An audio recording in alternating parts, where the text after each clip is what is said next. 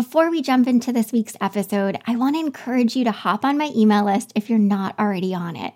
I not only send you really helpful tips, tools, and encouragement on a weekly basis, but you're also the first to know of any special projects that I'm working on, like my Overcoming Driving Anxiety course that I'll be releasing in just 1 week.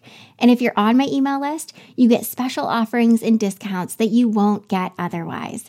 And I promise I'll never send you junk, only helpful stuff that will support your recovery journey. So head on over to ahealthypush.com and get on my email list. Being diagnosed with panic disorder and/or agoraphobia isn't a life sentence. And it doesn't mean that you should put your life on hold and not live until you've recovered. Welcome to A Healthy Push Podcast. I'm Shannon Jackson, former anxiety sufferer turned adventurer, mom, and anxiety recovery coach.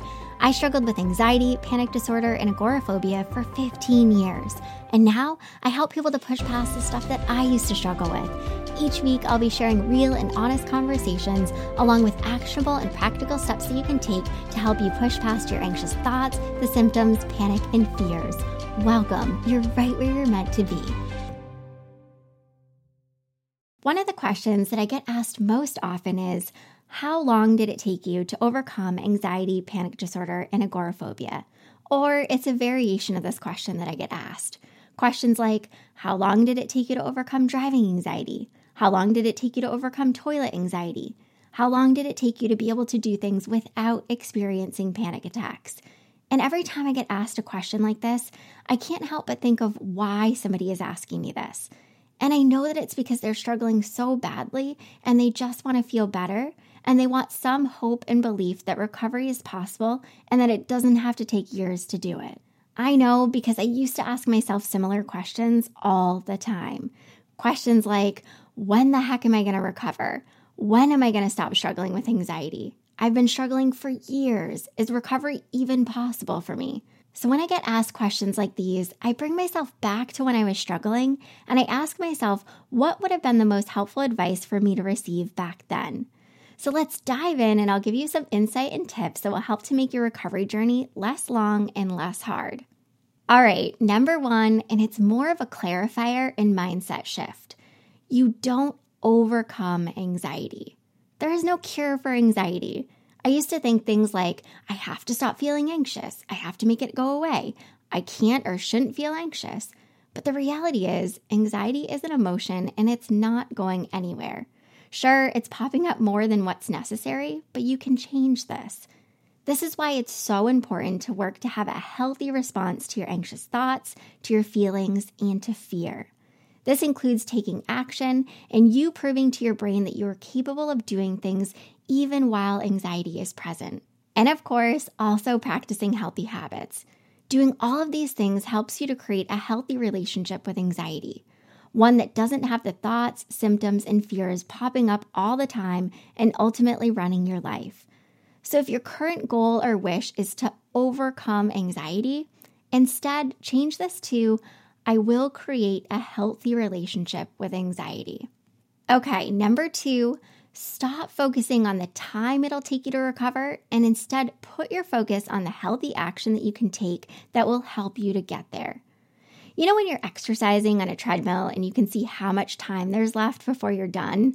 And in this situation, you can do one of two things. Option one, you laser focus on the time that you have left because you just want it to be done.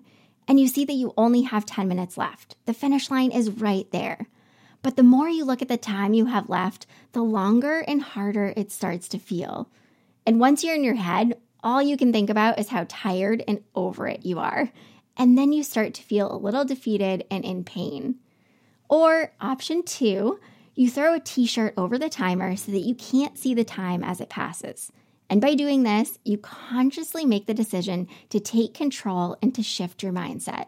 You tell yourself, it's just 10 minutes and I'm going to finish strong. So you push yourself, not focusing on the time, but instead you focus on the actual work that you have to put in that's going to get you to the finish line.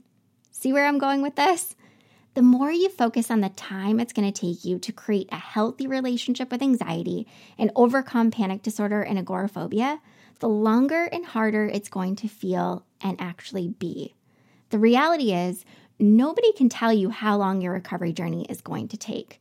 But if you keep your focus on taking healthy action, I can sure as heck tell you that you'll get there faster. Oh, and stop looking for the solution. This will also take your attention away from what will actually help you to heal. Because the truth is, there isn't one solution or a cure for creating a healthy relationship with anxiety. If you haven't already, check out episode 2 of the podcast. In it, I share some small, healthy steps that you can take every day that will help you to heal and overcome. All right, number 3, and it's a big one. You have to acknowledge and accept that recovery is a journey and it's not some destination that you arrive to. I can tell you I recovered in 2016, but I can't tell you exactly when it was that I recovered. And this is because I didn't just wake up one morning and say, well, today's the day, I've recovered. Changing your relationship with anxiety is something that happens gradually and not abruptly. When I stopped treating my recovery like it was some place that I'd suddenly arrived to, I became a lot less resistant to the challenges, and I began to allow myself to just be human. It's when I really understood that life is full of healing, learning, and growth. It's full of ups and downs. It's full of gentle reminders that help to keep you on track. It's full of not always getting it right and learning from those moments. The important thing to recognize is that recovery is possible. Being diagnosed with panic disorder and/or agoraphobia isn't a life sentence. And it doesn't mean that you should put your life on hold and not live until you've recovered. Recovery happens while you're living, and you deserve to live. So start picturing your recovery as the life you're currently living, because it is. Choose to be present with the life you're living. And someday soon, you just might decide to share your recovery journey like me. Number 4, avoid playing the comparison game. I know that it's incredibly hard not to do this, but comparing yourself to the quote, old you, meaning the you before you began struggling, isn't going to help you any. And neither is comparing yourself to others. I can remember so many times throughout my recovery journey thinking about the pre-anxious Shannon, the girl who didn't have any trouble riding in cars, the girl who wasn't consumed by immense fear on a daily basis and could do everyday things without thinking twice about them, the girl who didn't experience panic attacks, the girl who seemed to have disappeared, never to return again. Oh, and for sure, I'd almost daily look at everyone around me, even complete strangers, and I'd think, I want to be that person. They're so carefree and adventurous, and I know that they don't struggle with anxiety like I do. And did I actually know what they had going on in their life? Absolutely not. So who was I to say that I wanted to be them? The thing is, I was seeing it all wrong, as you often do when you're struggling with anxiety. You often don't see things clearly because anxiety is typically the thing that's always at the forefront and clouding your perception and your decisions. The person that I wanted to be, pre-anxious Shannon, was the person who was struggling. I was still me. Sure, there were things that I wasn't able to do that I had once been able to, but that's just it. I was once able to, which means that I was capable of doing them again. I was capable of getting back to that place where I had a healthy response to and relationship with anxiety. And I didn't want to be another person. Deep down, I wanted to be me. I just wanted to be me without anxiety, panic, and fear consuming me. I know that it can be really hard to look back and remember all of the things that you used to be able to do and what your life looked like before anxiety and fear jumped into the driver's seat, but you're capable of doing all those things and then some. You're capable of experiencing lots more peace and a whole lot less anxiety. Do yourself a favor and start accepting who you are right now. Because anxiety, panic disorder, and agoraphobia can't take away all of the amazing parts of you. Your adventurous spirit, your creativity, your intelligence, your braveness, your dreams, your future. All of the amazing parts of you are in there. You just got to keep taking healthy action to reignite all of those amazing parts of you and create the life you want and deserve to live. Remember, you choose your path. You choose whether or not you move forward and heal. Not anxiety, not panic, not anyone or anything else. And you are going to continue to heal and grow and live in ways that you can't even imagine yet. Okay, number 5, really commit to you and your mental health. All right, are you ready for this? Once I actually committed to me and my mental health, It took me months to recover versus the 15 years that I struggled. Yep, I'm serious. Because the truth is, I'd often say that I would do anything to recover, but I wasn't actually willing to do anything.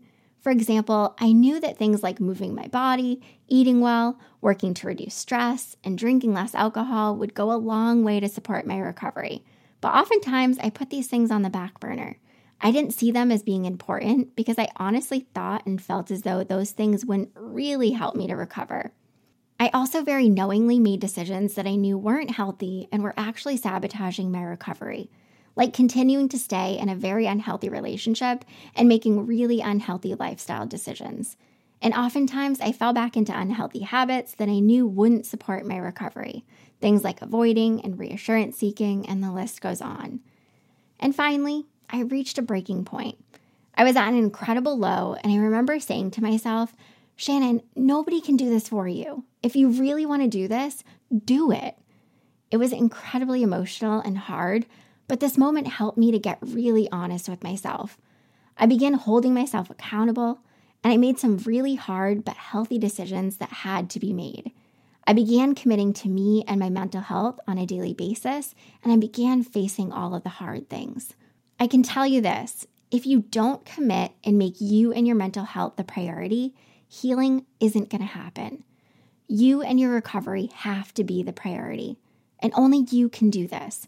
So the next time you say you'll do anything to recover, check in with yourself and ask yourself, am I making myself and my mental health a priority?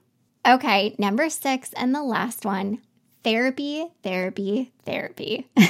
I know you've probably heard this 1,000 times, and there's a reason for it. Therapy is such an incredibly helpful tool. I've gone to therapy several times in my life for all different reasons. In addition to going to therapy to support my anxiety recovery, I've also gone to therapy for body image issues, to work through childhood trauma and relationship trauma, to gain tools that have helped me to become more compassionate with myself, to help me find a healthier balance and to learn how to set healthy boundaries. And Adam and I have even gone to couples therapy. Honestly, I could go on and on. The beautiful thing about therapy is that it's such a helpful tool that you can use to learn even more helpful tools that will support you throughout your recovery journey and just through life in general. And going to therapy doesn't mean that there's something wrong with you or that you're weak or broken. Instead, I truly believe that going to therapy means that you're making a healthy decision that will not only support you, but also everyone around you and to any future person that comes into your life. If you have interest in going to therapy, getting connected with a therapist, or even if you're currently in therapy, I created a helpful blog post titled Therapy Tips for Anxiety Recovery. I'll link to my blog in the show notes so you can check it out. All right, my friend, when you feel frustrated because the recovery journey is hard and it feels like it's taking too long, feel frustrated. It's okay to feel frustrated. The recovery journey is 100% frustrating at times. It's full of ups and downs, and it's full of some really tough lessons. But the next time you're questioning how much longer it's going to take you to recover or when it will happen, I want you to remind yourself that the actions that you take are what will lead to recovery. Your actions, your choices, and how you approach your recovery journey are what will help you to create a healthy relationship with anxiety and ultimately overcome. And in the future, or even just a few days from now, you might find that you need a little reminder to reinforce all of this. And this is okay. Just hit replay on this episode or head to this episode's show notes. All right, until next time, keep taking healthy action. I hope you enjoyed this episode of A Healthy Push. If you want more, head on over to ahealthypush.com for the show notes and lots more tips, tools, and inspiration that will support your recovery. And if you're hoping for me to cover a certain topic, be sure to join my Instagram community at A Healthy Push and let me know in the comments what you want to hear next.